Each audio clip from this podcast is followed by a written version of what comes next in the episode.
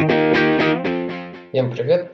Это пилотный нулевой выпуск подкаста, где меня зовут Вова, второго человека тоже зовут Вова, и мы на карантине решили убить время тем, что общаемся про Android-разработку и решили по фану записать это все дело. В основном будем обсуждать разные статейки и всякие модные вещи, которые ежедневно появляются. Будем делиться нашими мнениями, что плохо, что нет. Вот. Вы нам, конечно, не верьте, потому что, скорее всего, это все будут ошибочные мнения, но мы все равно ими поделимся. Ладно. Первая статья – это статья Snapchat, которые переписали свои приложения. И рекомендуем нам, нам не переписывать наши приложения, пока мы не, не почитаем, как они это делали. Суть статьи в основном в том, что Snapchat появлялся как очень маленькое приложение, стартап. Как и все правильные стартапы, он взял и сделал MVP, которое жрет все ресурсы вашего телефона, сажает батарейку и так дальше. И в статье нам ребята рассказывают, что как это все они так переписали, чтобы все стало хорошо, и как они основные упоры они уменьшали количество крышей и поднимали перформанс своей, своей апы. Ну, чуваки, конечно, описывают прям и, и, и идеальную ситуацию, мечту прям. Я думаю, практически любой человек, кто работал над какой-то кодовой базой год и больше, или работал просто над базой, которая там уже несколько лет ей есть, вот, он всегда мечтал взять и переписать ее с нуля.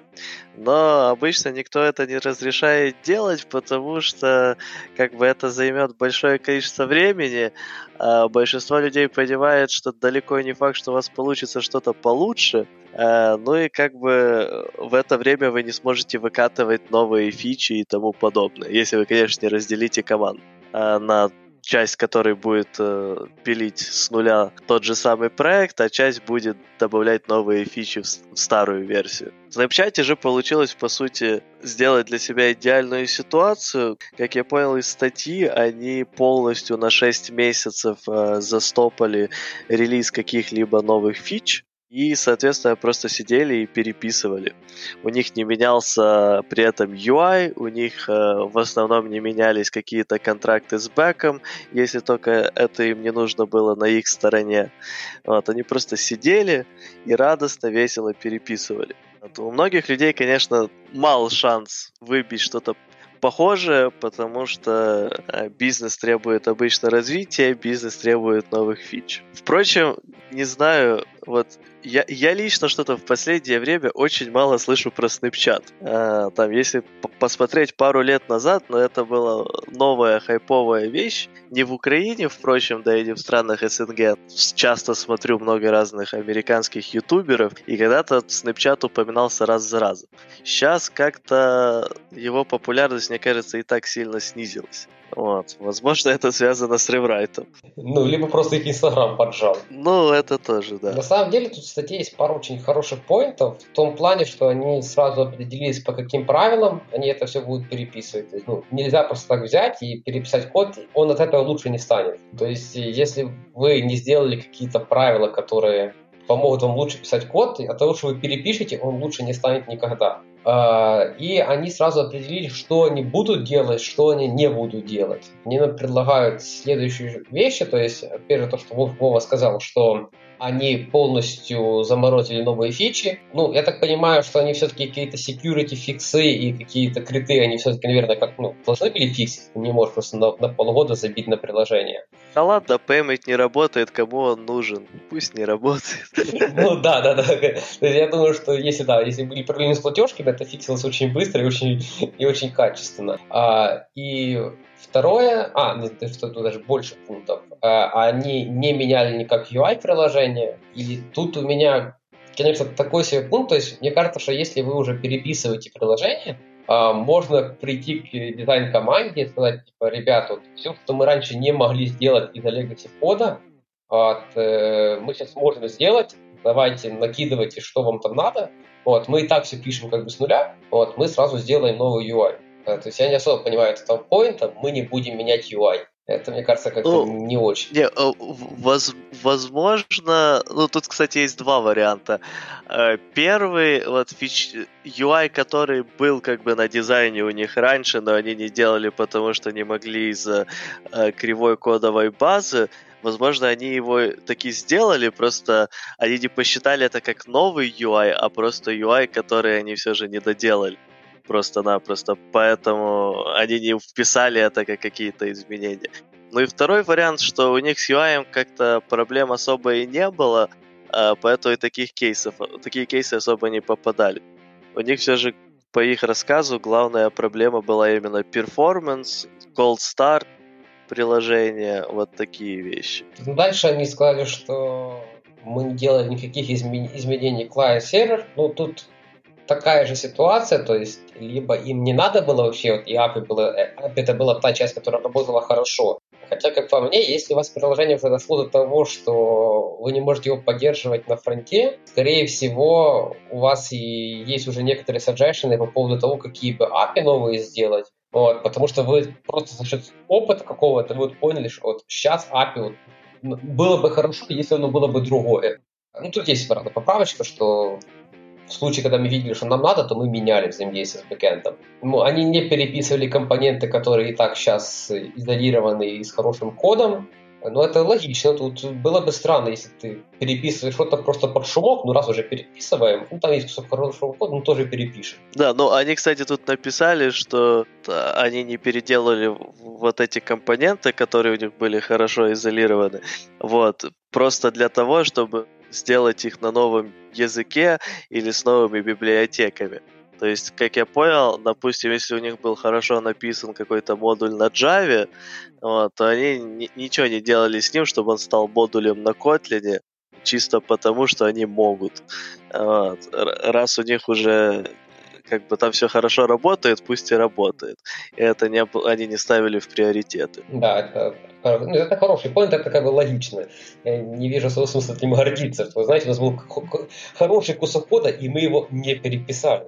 Я согласен, что это полностью логично, но я думаю, в этом мире встречается столько идиотизма, что даже таким приходится гордиться. Потому что я уверен, что некоторые компании переписывают абсолютно все, если они уже начинают что-то переписывать. Э, ну и последний пункт, который они тоже посчитали важным, это они не поменяли систему билда, CI-ку, не поменяли QA-процессы и релиз-процессы. Ну, CI почему не поменяли, это как бы логично, то есть, ну, на CI ты, ты мало что поменяешь из-за того, что у тебя код стал лучше. Ну, то есть единственное, что ты можешь, ты знаешь, ты, ты можешь, если раньше у тебя приложение собиралось в один поток, да, и там, условно, за 40 минут у тебя там собиралось все, что тебе надо, то сейчас, когда у тебя есть мультимодульность, ты можешь разбить сборку отдельных компонентов и делать это параллельно. Но это решается буквально парочкой флагов. QR релиз процесса тоже понятно, почему не меняли. Ну, релиз процесса понятно, почему не меняли, релиз полгода релиза не было. Там как бы особо ничего не поменяли. Но почему нельзя менять сборщик проекта? Я под, под build system, они ну, скорее всего, называют сборку проекта. Как так получилось, что с кодовой базой все не очень, а с э, кодом, который собирает ваш код, все хорошо? Еще Snapchat это большое приложение, я подозреваю, там ну, не дефолтная настройка gridlock стояла. Там было, где, наверное, поковырять. Ну, там, скорее всего, я думаю, это завязано больше на то, что чисто объем вот э, кода, который завязан на билд-систему поменьше, и, возможно, его они переписали на что-то более хорошее уже давно и решили не трогать. Ну, окей, хорошо. Ну и может это еще было типа из разряда мы там не, не поменяли грейд, э, грейдл на что-то более модное, молодежное в таком плане. Ты, ты что, надо, надо уже бейзелом собирать. Я уже какую статью не читаю, все собирают уже бейзелом. Я вот просто думаю, где эти все, которые бейзелом собирают, а? Да, мне тоже интересно. Вот. Я, я, я живого пока не видел. Вот. Я, я видел только статьи, как все бейзелом собирается. Дальше тут идет прекрасное рассуждение про менталитет подхода MVP то есть это, тут под MVP все-таки не говорят про minimal value product, а не про паттерн программирования. Ну да, если вы выросли из большой компании, вам не надо уже быть MVP. Э, это, ну, нормально, да. То есть, если, да, если вы стартап на 100 человек, то да, вы MVP. А если вы большая компания, у которой миллион юзеров, ну, быть MVP уже не так хорошо, мне кажется. Э, не, я думаю, они тут еще типа просто делают акцент на том, как они при переписывании э, практически сразу начали использовать новый код как готовый продукт, а типа не ждали завершения там каких-то фич полностью и так дальше, а типа что все их сотрудники вот только они там чуть-чуть доделали, сразу начали им пользоваться как основным приложением, и это сильно помогло им э, отлавливать всякие баги, там новые ищу с перформансом и тому подобное. Что в целом здравая идея, э, особенно когда как бы приложение какое-то, ну, твой продукт какой-то популярный, и твои э, там разработчики сами им пользуются, то да, это круто пересадить их на вот э, новый реврайт, который они сейчас и пишут. Э, но, конечно, это подойдет далеко не с любым софтом, потому что, ну, к сожалению или к счастью, не знаю, тут как кому, очень часто ты не будешь, ты, ну, ты не являешься юзером приложения, которое ты, которое ты делаешь. Ну, мне кажется, что в таких случаях намного релевантнее это давать э, бета-юзерам. То есть, э, ну, просто суть в том, что ты не можешь сам никогда объективно оценить то, к чему ты причастен. Просто из-за того, что ты, ты знаешь все фичи этого приложения, ты вообще знаешь все про это приложение. То есть, если ты работник некоторой компании, ну, ладно, не все фичи, но ты на это точно смотришь не, не как юзер, потому что, ну, ты знаешь, как это разрабатывалось, э, ты знаешь, какие вы поддерживаете кастомизации вашего приложения. То есть как, мне намного проще, не знаю, там, э, собрать, у, у Snapchat точно не будет проблемы собрать, там, не знаю, там, 10 тысяч пользователей, да, которые готовы сидеть на нестабильном приложении, вот, э, а человек, который подписывается на бету, он, как правило, согласен мириться очень много с чем, вот, и просто на них тестить и собирать нормальную аналитику. Но тут, как я понял, больше даже не бета, а что-то не до альфы. Ну тут плюс, конечно, еще вот в том, что как бы если ты вот в таком режиме используешь приложение, ну, ты взял, пользуешься им, попался тебе божок, краш, еще что-то. Ты взял, открыл свой ноутбук, нашел эту место краша и так дальше, пофиксил, запушил. А, вот в этом единственное еще я вижу плюс, когда разработчик сам пользуется приложением. И типа это идет в виде рерайта, поэтому вам там не страшны никакие релизы, у вас нету, что вот это сейчас мы не запушим, потому что у нас через два дня э, релизик UI это просто не пропустят, потому что придется делать полную регрессию и так дальше. Ну, тут да. Ну, то есть вопрос, ну, просто я про то, что э, как, какой бы большой компании ты не был, в большинстве случаев, ну, в случае, если у тебя какой-то продукт, который на end-юзера, бета-тестера ты соберешь больше, чем э, разработчиков своей компании. Тут, тут я согласен, конечно. Если ваш продукт забирает меньше бета-тестеров, чем разработчиков, которые его пишут, стоит, наверное, задуматься, да, про сам про, про продукт, как бы. Так, ну и последний пункт, тут их всего как бы три, да, последний третий, он просто гениальный, он нам говорит, что вот то, что вы все написали, надо выдать в прод. Вот, то есть вы не просто должны переписать приложение, а желательно его еще в прод запушить.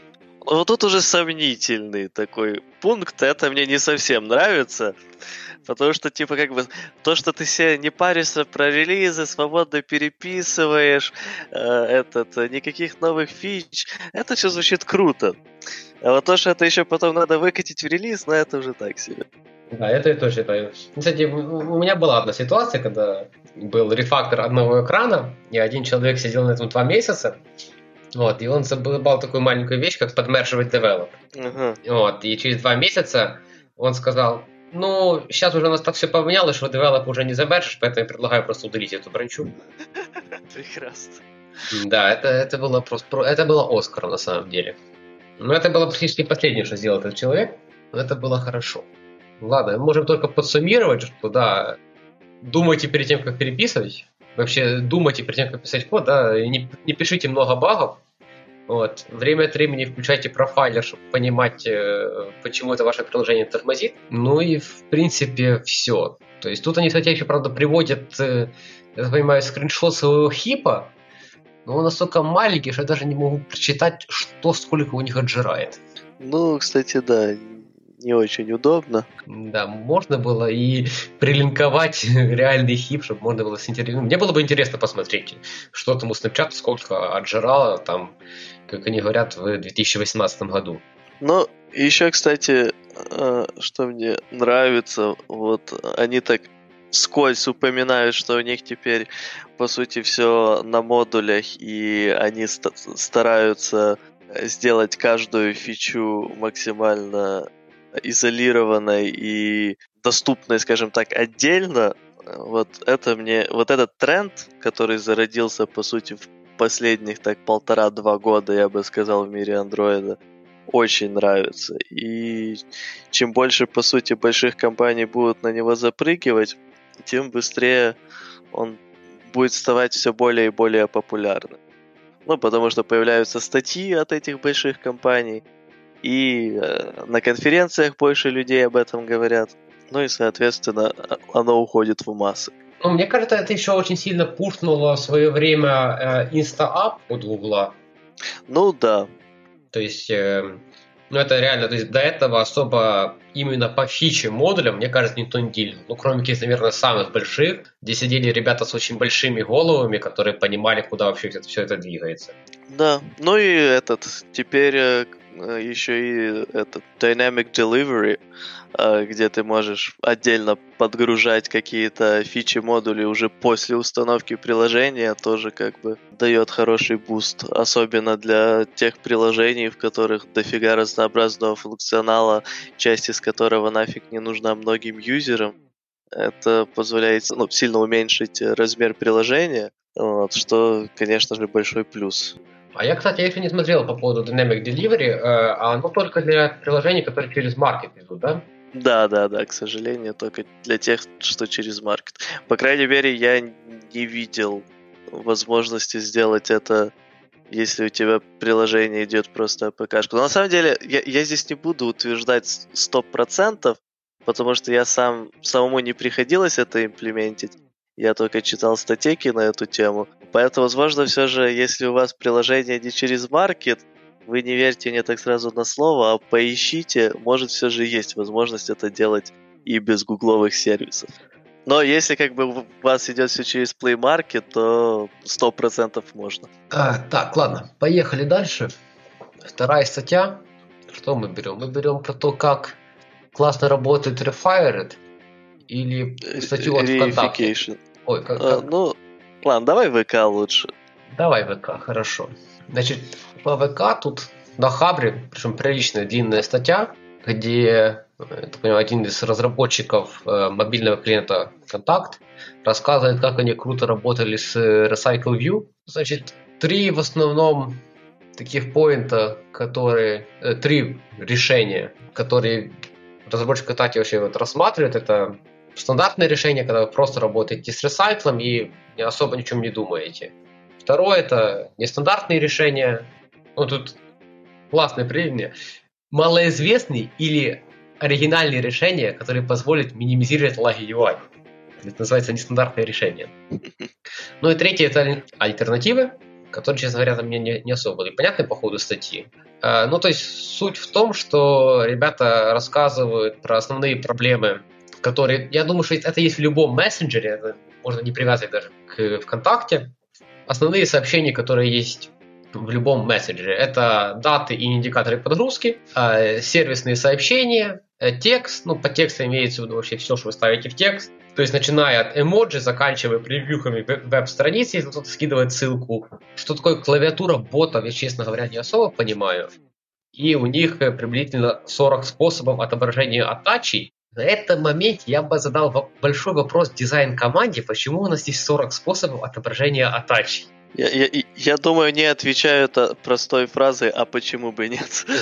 Не, это, конечно, круто, и, наверное, то есть это было очень интересно технически, значит, это ре- реализовать. Но если бы ко мне пришли дизайнеры и сказали, типа, Вова, привет, у нас тут 40 способов отобразить Apache будет. Я бы задал им большой вопрос, э, который бы был зачем? Зачем нам 40 способов что-то отображать? А, ну и, кстати, тут одна из самых интересных проблем, которые вот именно интересные прям мне были лично, это все дерево перед, перед сообщением. То есть они же ВКонтакте, они показывают если кто-то кому-то перекинул, потом кто-то кому-то перекинул, кто-то кому-то перекинул, это все вот вложенности идет как дерево. Это, кстати, вот реально прикольно.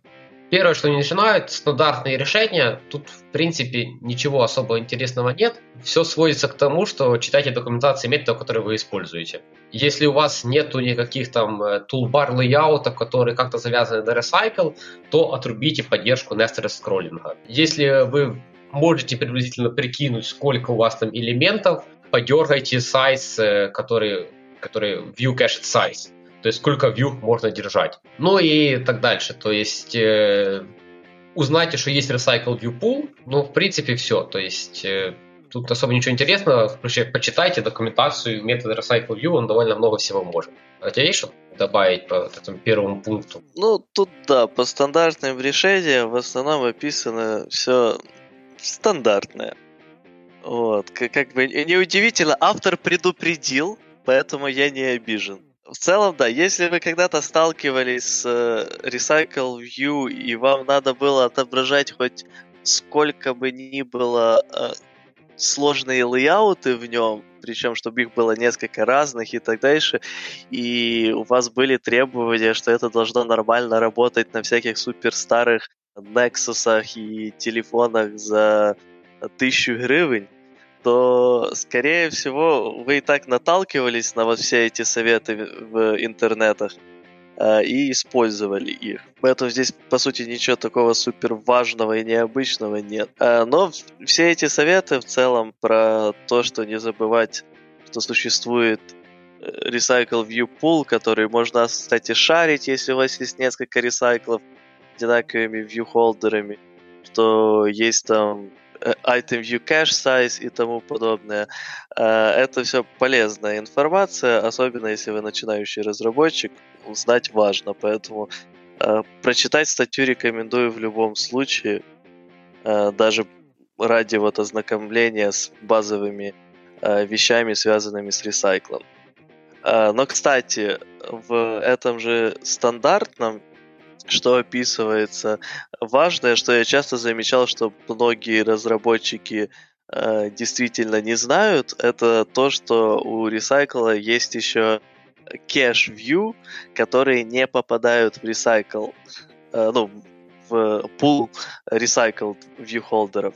И это важная информация, потому что часто с этим могут возникнуть некоторые дополнительные баги.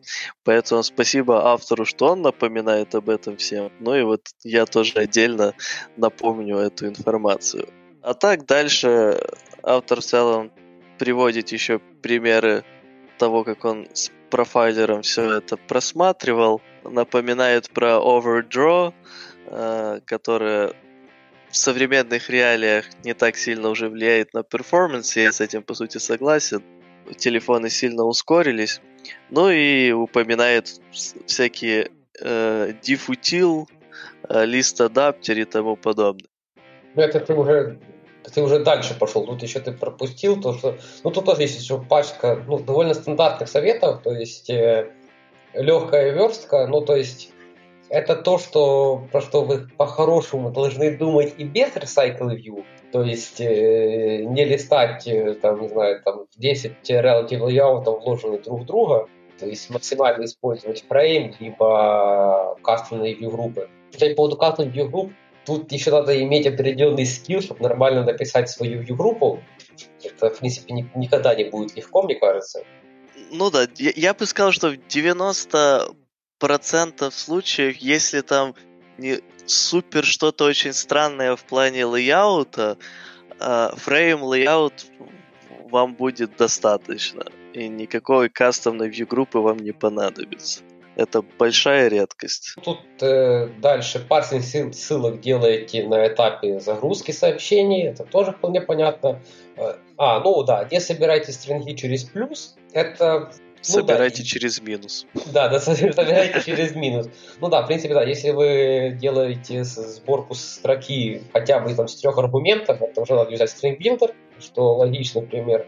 Тут есть просто, просто фраза, которую я хочу просто подметить. И прочие решения сократят время работы этих методов. То есть, если вы что-то еще придумаете, что работает хорошо, то оно будет работать хорошо. Ну, кстати, здесь вот эти два пункта предпоследних про тяжелые операции делаются асинхронно на этапе загрузки сообщений, и следующее вот про string builder для форматирования имени, даты и т.д. Я бы говорил, что вообще в целом обычно у вас вот в OnBind должна залетать э, готовая моделька, которую вы просто отображаете. И вам там явно не надо будет использовать ни string builder, ничего остального. Не, есть, конечно, исключения, всякое бывает, но там, 90, я бы даже сказал, 99% случаев вы должны этого избегать, и вот даже то, что builder и так дальше, все себе спокойно делается там вашими мапперами на какой-то бэкграундной треде, а дальше собирается в одну классную модельку, которую вы просто засовываете уже в OnBind, и OnBind просто аплает на разные вьюхи, которые в этом viewholder э, результаты из этой модельки. Да, тут еще, кстати, тут есть хороший point, про который, кстати, часто забывается. Это если viewholder отатачился, э, остановите анимации. Если в нем есть анимации, любой viewholder, который подразумевает хотя бы какие-то минимальные анимации, если он сделал detach, нужно их остановить, потому что их система сама не остановит. То есть э, все думают, ну, много людей думают, что если viewholder куда-то ушел, то анимация останавливается. На самом деле это не так. Потому что если viewholder, э, анимация сама останавливается, когда вы меняете visibility вьюхи. А у viewholder она не меняется, так как у обычной вьюхи. Вот. Поэтому, да, анимацию всегда стопаем руками. Про overdraw, да, тут про то, что его надо оптимизировать, мне кажется, да, это немножко overhead уже. Ну, то есть, ну, хотя Учитывая, что дальше автор вспоминает про третий Android, когда говорит про анимации, и если они его поддерживают, то да, там надо думать про профайлер и про то, что у вас э, пару пикселей перерисовывается второй раз. Не, ну поддерживает третий Android в 2020 это, это ну, это сильно, да. Да, это сильно. Мне кажется, что если у вас есть уже задача поддерживать настолько слабые девайсы, вам надо, ну, либо всерьез менять как, механизм работы с бэком, то есть вплоть до того, что а, при поджинации надо брать порции данных поменьше, и в большинстве случаев, даже если такое есть, то пишется какой-то, не знаю, там, как у Facebook есть Facebook Lite, вот, который жрет намного меньше всего, и его пишет отдельная команда и так далее. Ну, но в, в целом, в целом, вам не надо поддерживать Android 3.0. типа, да, да, дайте ему умереть, там, там как бы людей нет. Ну, возможно, я, я не понимаю какой-то специфики ВКонтакте, возможно, там Если у вас, людей. конечно, не приложение для дома престарелых, то, скорее всего, поддерживать такую версию андроида немножко бессмысленно. Лично мое мнение, но я так думаю, мне так кажется, что даже при аудитории там контакта либо там других больших сервисов, вот дешевле всем, у кого сейчас третий Android, купить новый Xiaomi за 100 баксов вот, и раздать, чем поддерживать третий Android. Да, согласен. Дальше... Извини, перебью еще. Читаем новость после выхода подкаста. ВКонтакте покупает десяткам тысяч людей телефоны от Xiaomi. Дальше идет речь про анимации, про то, что не надо везде пихать Object Animator, э, что логично на самом деле. То есть я не вижу большого смысла его везде пихать. Ну, по факту это вот для тех, кто писал через Object Animator в связи с какими-то событиями, как, почитайте доку анимации последнюю, там много методов, которые позволяют намного проще все описать. И тут есть вот, вот пункт, который мне прям нравится, это про Transition Manager. У них есть пример про Player. А тут у них был поинт такой первый, что он выглядит как часть списка, но это не часть списка, и не надо делать э, из плеера, не надо делать так, чтобы плеер был частью списка.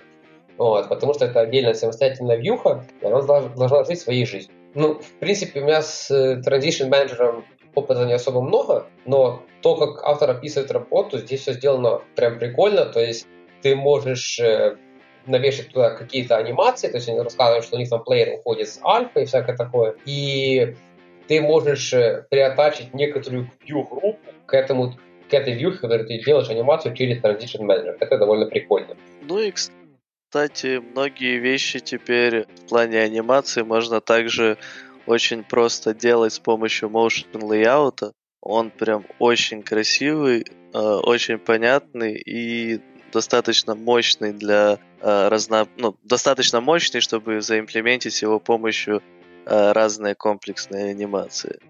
Это да, кстати. Но я, правда, единственное, что я не мерил э, motion layout по перформансу. Я не знаю, насколько он сильно выжирает. Но об этом мы не будем говорить. И тут есть еще, кстати, последний пункт, который э, вот, вот это действительно классное, нетривиальное решение. Это по факту нам автор говорит про то, что э, делайте viewholder так, как удобно вам, а не какими бизнес-энтити они являются. То есть в большинстве приложений э, то, что будет в одном viewholder, надиктовано бизнес.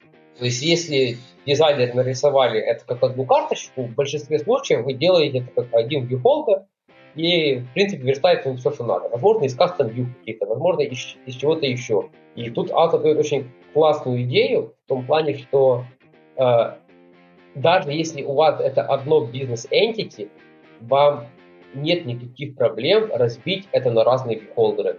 Э, для того, чтобы, если это entity довольно длинное и занимает больше, чем один экран, то банк-система не грузила всю эту вьюху, а чтобы погружала это детально.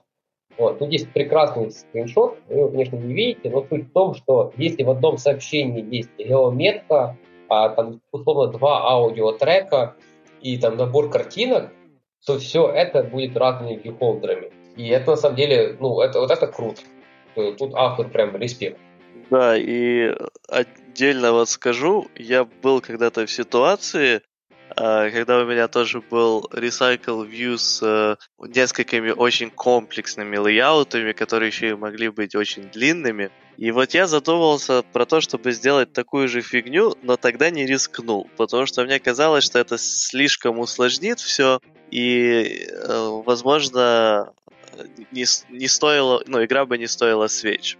Но вот теперь я сожалею, что так, таки тогда не попробовал этот подход, потому что, ну, как мы видим, на уровне ВК он явно сработал.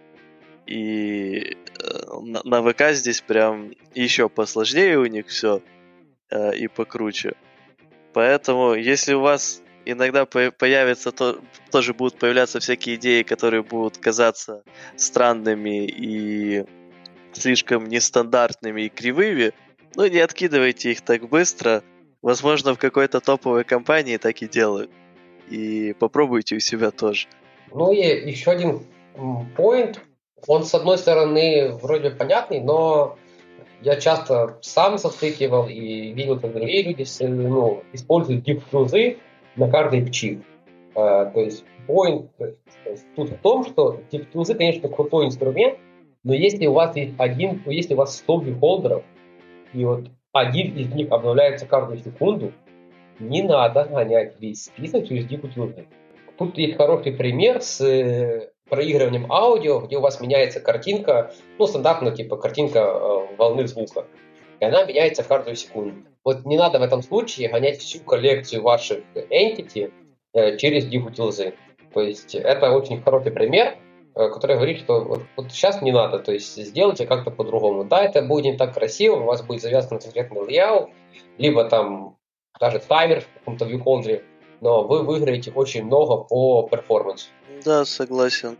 Это частый бывает затуп в таких вещах у меня тоже бывало раз. Ну и, кстати, по дифутил здесь еще э, автор вот рекомендует использовать, соответственно, их, ну, в остальных кейсах, когда там обновления идут не раз за разом беспрерывно. И он упоминает э, list адаптер и async list differ, чтобы использовать их тоже. Я вот list адаптер э, практически постоянно стараюсь использовать, когда это, ну, когда я хочу использовать diffutils вместо того, чтобы использовать чисто их и э, работать с обычным адаптером.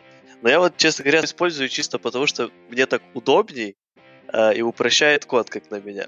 Но вот что я лично не знал, а автор упоминает, что э, лист-адаптер умеет э, учитывать кейс э, частых обновлений, и если его вызвать три раза подряд, то то он возьмет только последний результат, что важная информация.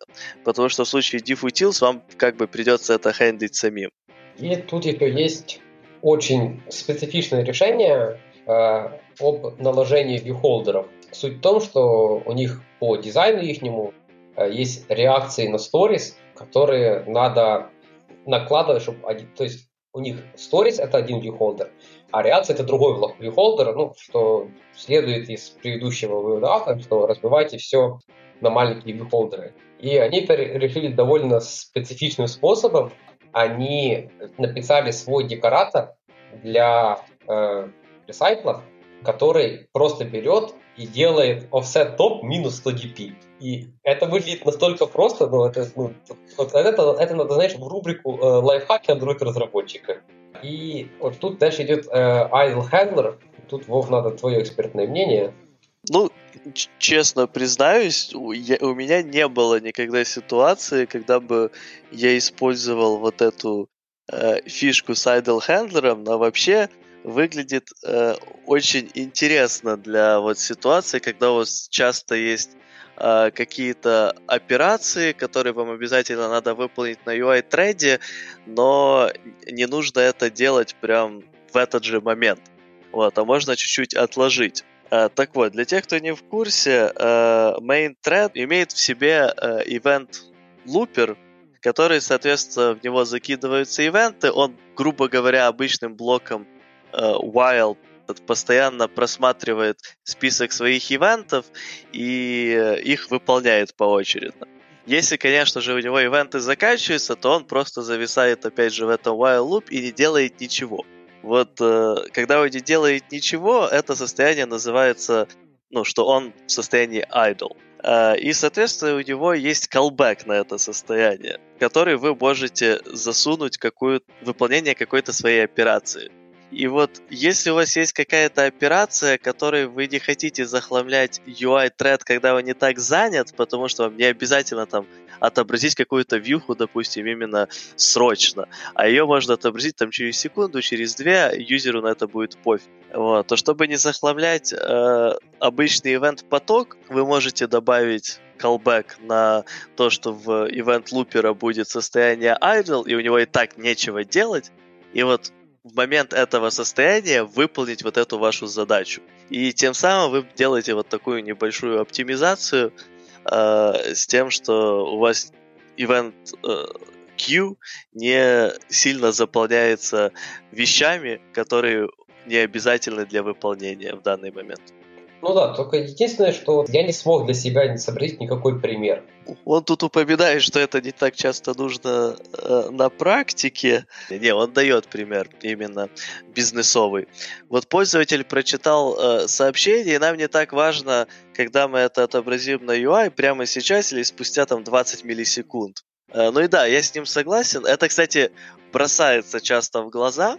Я просто в, ну, в том же ВК, допустим, я просто всегда это э, думал, что это больше связано с э, тем, как они коммуницируют с бэком.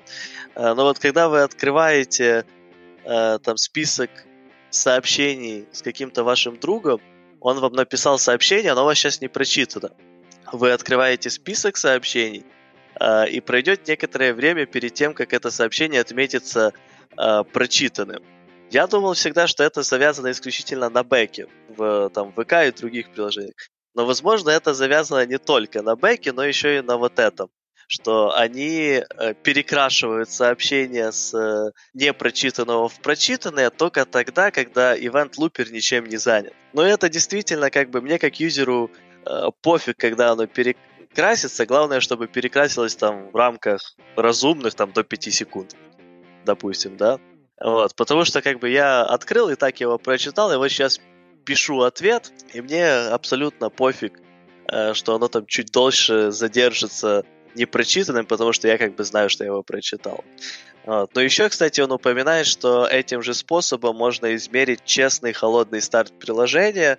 И, кстати, да, это классная идея, потому что, ну, типа, вы запускаете приложение, а как понять, что оно полностью запущено, и оно больше ничего не делает. Э, ну, можно сидеть с таймерами интуиции, а можно как раз засунуть э, listener на вот этот idle состояние, и как только ваш event лупер на мейн-треде успокоился, то, соответственно, ваше приложение полностью запущено, выполняется этот callback, и вы в нем можете там записать в консоль время в миллисекундах, которое сейчас, и сравнить с время, которое вы там в а, application on create записали, допустим. Кстати, вот это хороший point. Я даже подумал, что ты так можешь понимать, что твой экран э, не рисует то, что не надо. То есть, ну, например, ты можешь запустить какой-то экран и просто посмотреть, через какое время у тебя вызовется вот этот state idle.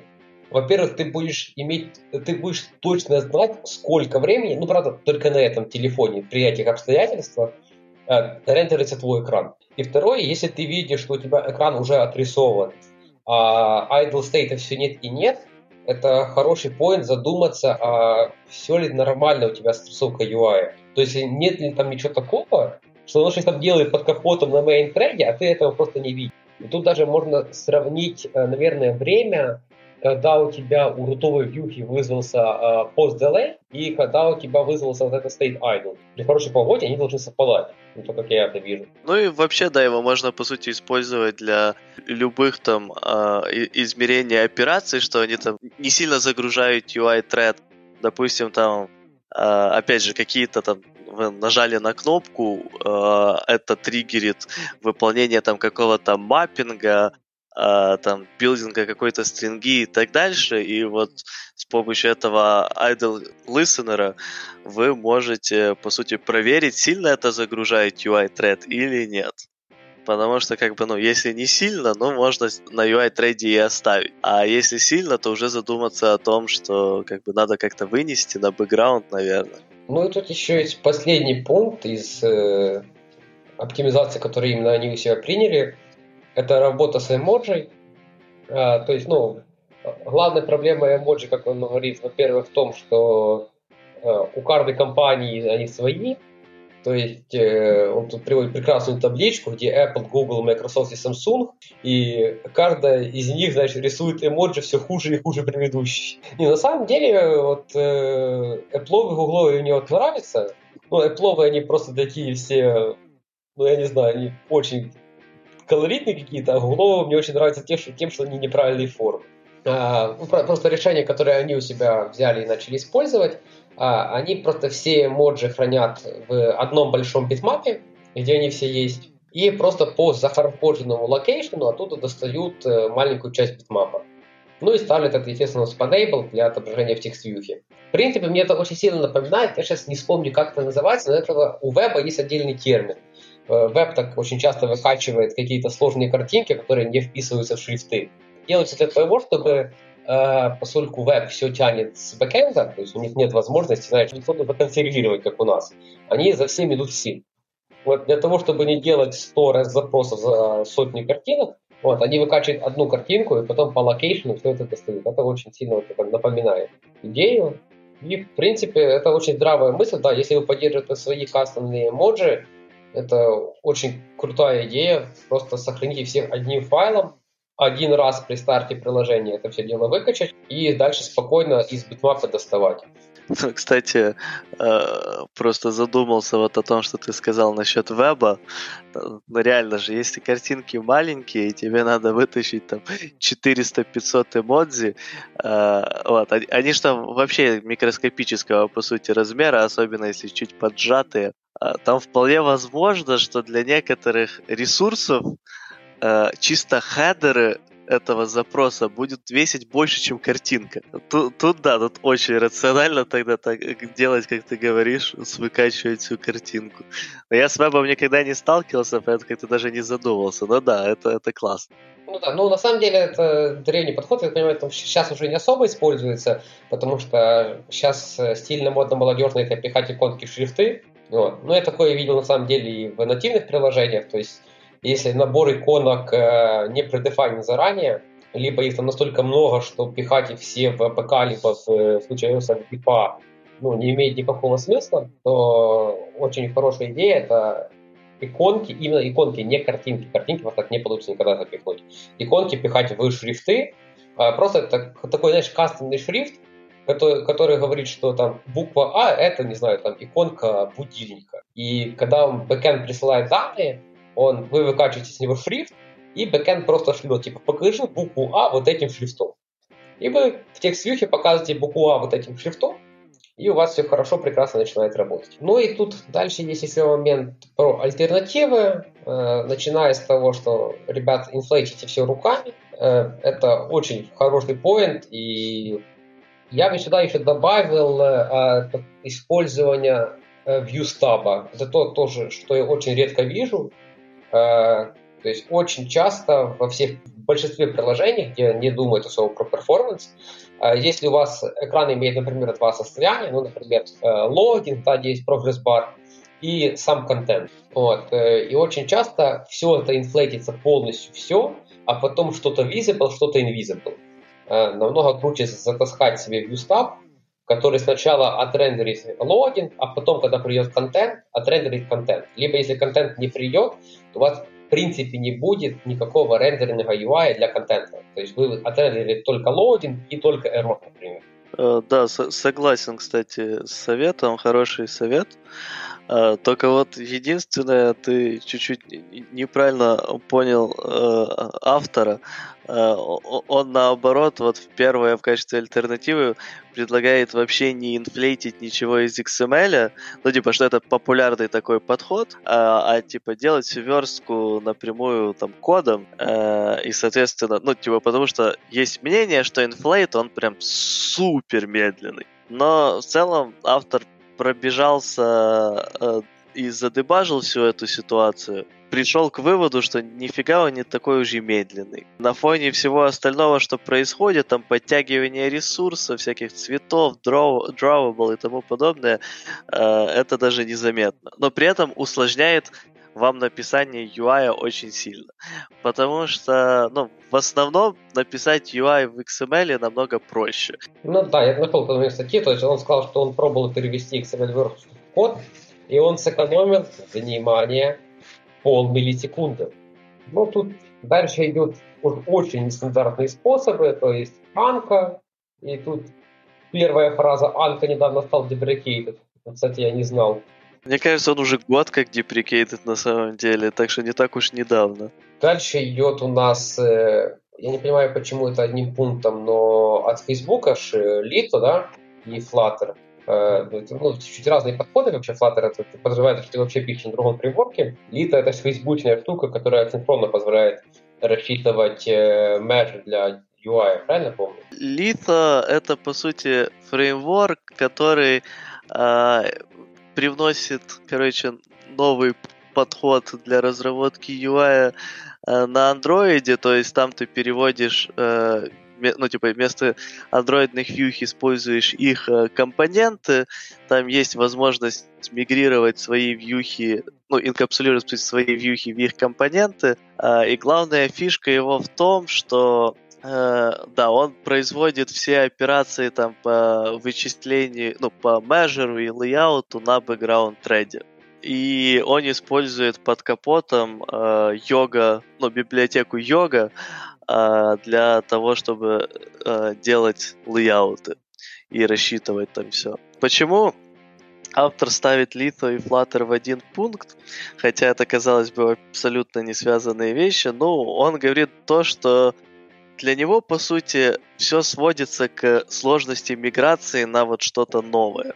И вот нельзя просто взять и переехать на там Flutter с андроида, когда у тебя там 300 экранов написано на андроиде, ну, нативном андроиде я имею в виду.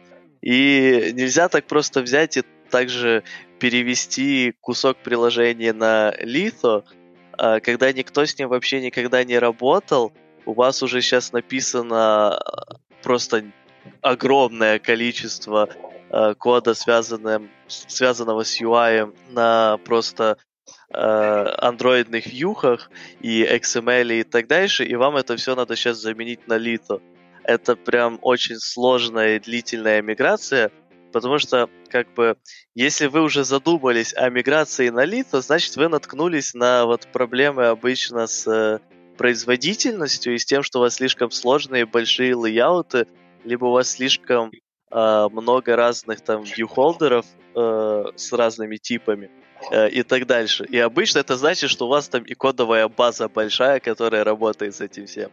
И значит, что это будет сложно перевести на лито.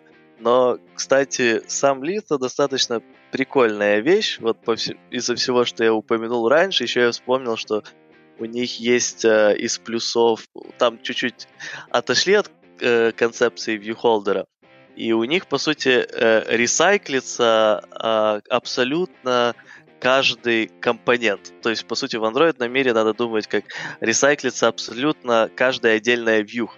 То есть, как только вьюха ушла за, с видимой зоны экрана, она автоматически заресайклена и может быть переиспользована. Будь это там просто текстовая вьюха, имиджевая вьюха и так дальше. Из минусов Лито это, конечно, то, что надо просто полностью учить новый подход, особенно если вы не сталкивались ни с чем, что использует йогу, э, то там совершенно другой подход по лейаутингу, нет всяких констрейнтов и так дальше. Э, чуть сложнее э, делать всякие вещи типа врап-контента, который есть в андроиде, но в Litho это все имплементируется сложнее, потому что вам самим придется все высчитывать.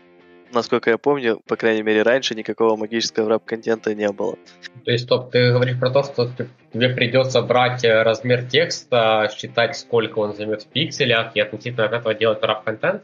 Э, если ты не захочешь использовать их текстовый компонент, то да, а, то есть там есть какие-то компоненты для каких-то простых вещей. Да, да, да, да, да. Но вот э, с имиджами, например, там все посложнее. Так, ладно, давай мы тогда двинемся еще другим очень кастомным методам. Ну, тут приводится Jetpack Compose, который... Знаешь, есть продукты, которые ты ждешь, чтобы выйдет в релиз. Вот, я жду, чтобы вышел в бету. Я текал Jetpack Compose, он очень классный, все просто описывается, очень много всего там сделано, на самом деле, крутого, начиная от э, того, что, во-первых, все кодом, все DSL-ное. Если писать это там условно в нормальных студиях, да, не в VS Code, все нормально подсказывать не хуже, чем э, XML. А, там уже завезли hot reload в альфа-версии. Очень классно, то есть ты быстренько все перегружаешь. Это не тот hot reload, который сейчас, это вот нормальный hot reload. Знаешь, hot reload, который должен был быть с самого начала. Мне Jetpack Compose, кстати, напоминает э, как противоположность Джейка Уортона. Вот э, все молятся в Android мире, чтобы Джейк Уортон из него не ушел. И при этом все молятся в Android мире, чтобы Jetpack Compose с него пришел. Хорошо сказано. А, тут есть еще один подход, который мне импонирует. Одна большая custom view. А, у вас нет никакой сложной иерархии, вы просто берете custom view и вы просто все ваяете на custom view. Вы все рисуете канвасом и как бы на этом все. То есть у вас нет ничего другого в принципе.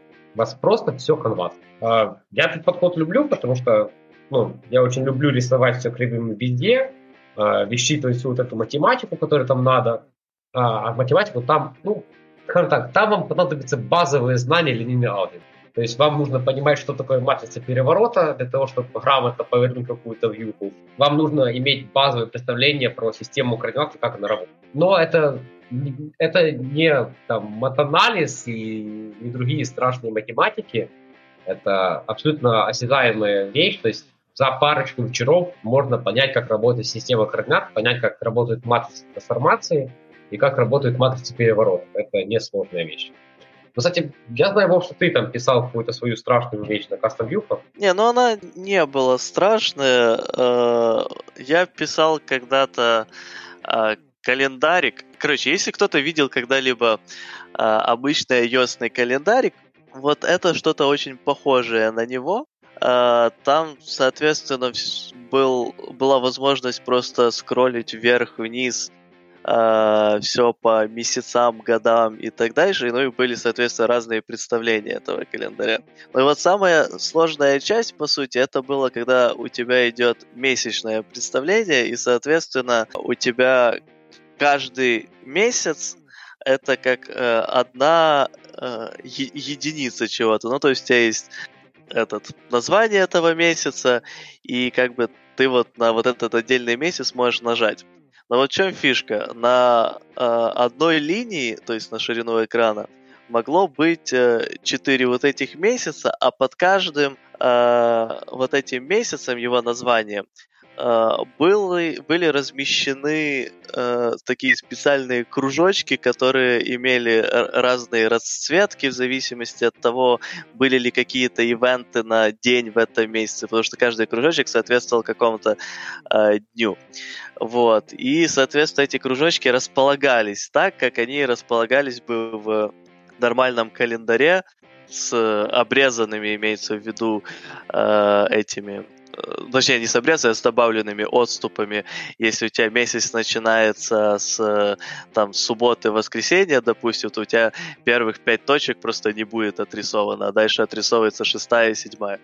Ну и вот, соответственно, на одном экране за раз могло помещаться, особенно на каких-то больших девайсах, ну, штук 80 э, таких месяцев. И под каждым месяцем считай, что э, было около 30 точек то есть 80 умножить на 30, вот, все они разноцветные, там специальные маржины и так дальше. Ну, как я это на тот момент был сделал. А, и там еще были, кстати, специфичные анимации, но об этом это уже в отдельном подкасте. А, как я это был сделал, я, по сути, а, отрис... отрисовывал вот весь один ряд из э, четырех вот этих месяцев вместе с точками и со всем остальным на одной вьюхе вот, которая находилась уже там в списке других view, а список других view находился во viewholder. Вот. И на этой одной вьюхе там, по сути, задача была не особо сложная это все э, отрисовать и разбить нормально, потому что э, оно все шло последовательно. Ну, то есть ты просто берешь, разбиваешь доступную тебе ширину на 4 куска, э, потом внутри уже отрисовываешь текст, э, и каждый из этих кусков и потом с каждым из этих кусков для точек, по сути, проделываешь ту же самую систему. Разбиваешь там уже просто не на 4, а на 7, потому что там шло по неделям. И в целом это было легко разнести на несколько классов, которые работали просто с канвасом и э, получали уже не весь канвас, а чисто какие-то э, его кусочки. Вот. И внутри этих кусочков эти классы, соответственно, отрисовывали там, будь это текст или какая-то одна точка или несколько точек. Но я бы сказал даже, что более сложная работа это была у тебя на проекте, когда э, тебе надо было, по сути, отрисовывать э, разные кастомные фигуры, э, текст э, и так дальше. Ну, когда у тебя была рисовалка с кучей разных аннотаций и тому подобное. Может, расскажи еще про это, раз уже мы заговорили за кастомные вьюхи и прочее. Давай я уже это расскажу как-то при другом случае, а то мы так уже наговорили практически час, а мне потом это еще монтировать. Ну да, кстати, поддерживаю. А то вот я тоже пытался э, рассказать, о чем вообще были мои проблемы, вот, описать ситуацию, но я понял, что она слишком затягивается. Ну да, и да, это просто сейчас пойдет на часы. А мы еще даже не закончили статью с э, да, да, да, да. Не, на самом деле тут уже мы подошли к моменту итоги. Ну, на самом деле тут автор говорит, что в текущих реалиях это не имеет смысла. А, да, если у вас не какой-то жесткий layout, с которым юзер как-то... Как, если у вас не ситуация, где у вас там 100 вьюх на экране, и это все скроллится, если у вас не ситуация, когда юзер что-то на экране рисует, это надо сразу показывать, да, вот, ну, не лезьте туда. Э, хуже от этого может и не станет, но лучше точно не станет, если у вас не очень специфичная ситуация. А, ну и тут итоги дальше, бла-бла-бла, узнали, как работает классический ресайкл, э, немножко прикинули по оптимизациям. Не, на самом деле, я пару моментов с этой статьи для себя точно взял, а, особенно вот лайфхак с этим декоратором это реально круто. Тут точно можно будет где-то заюзать. Ну и момент э, разбивайте то, как вам надо, а не то, как э, это видит пользователь. Классический посыл э, пользователю пофиг, сколько там вьюхолдеров. Так, э, ну, я, наверное, у меня, наверное, особо уже и нечего сказать по этой статье. Вот. Единственное, что как бы опять же, а, если вы вот нас прослушали, или вы эту статью прочитали, или и прослушали и прочитали, что, кстати, лучший вариант, потому что ну, ст- статья этого стоит. Вот. Стоим ли мы этого, я еще не уверен, но статья этого стоит. Вот. Э, переварите это все и э, постарайтесь использовать не только напрямую, как это указано было в статье, как это ребята использовали в ВКонтакте, но э, все же, э, возможно, как-то подоптимизировать под свои нужды, там чуть-чуть напильничком э, подделать, чтобы это подошло в вашу картину. Вот тут автор в конце статьи в итогах пишет хороший, кстати, пример. Вот то, о чем я говорю. Вот, допустим, разбивание э, тех же сообщений на несколько разных viewholderов звучит прикольно, но как бы достаточно узко применимо. Но вот автор дает другой же пример. Вы точно этот же подход можете использовать, чтобы э, разбить, допустим, огромный текст, там у которого 10, 20, 100 тысяч символов, и вам его надо отобразить в списке. Ну, как бы не делайте одну текст view в одном view холдере на 100 тысяч символов. Вы точно так же можете разбить там на несколько десяток или даже сотен вьюхолдеров, каждый из которых будет держать всего на вся часть текст. А, ладно, мы на самом деле сегодня много наговорили, я не думал, что настолько много получится. И мы, наверное, говорим, что всем пока. Всем пока. thank you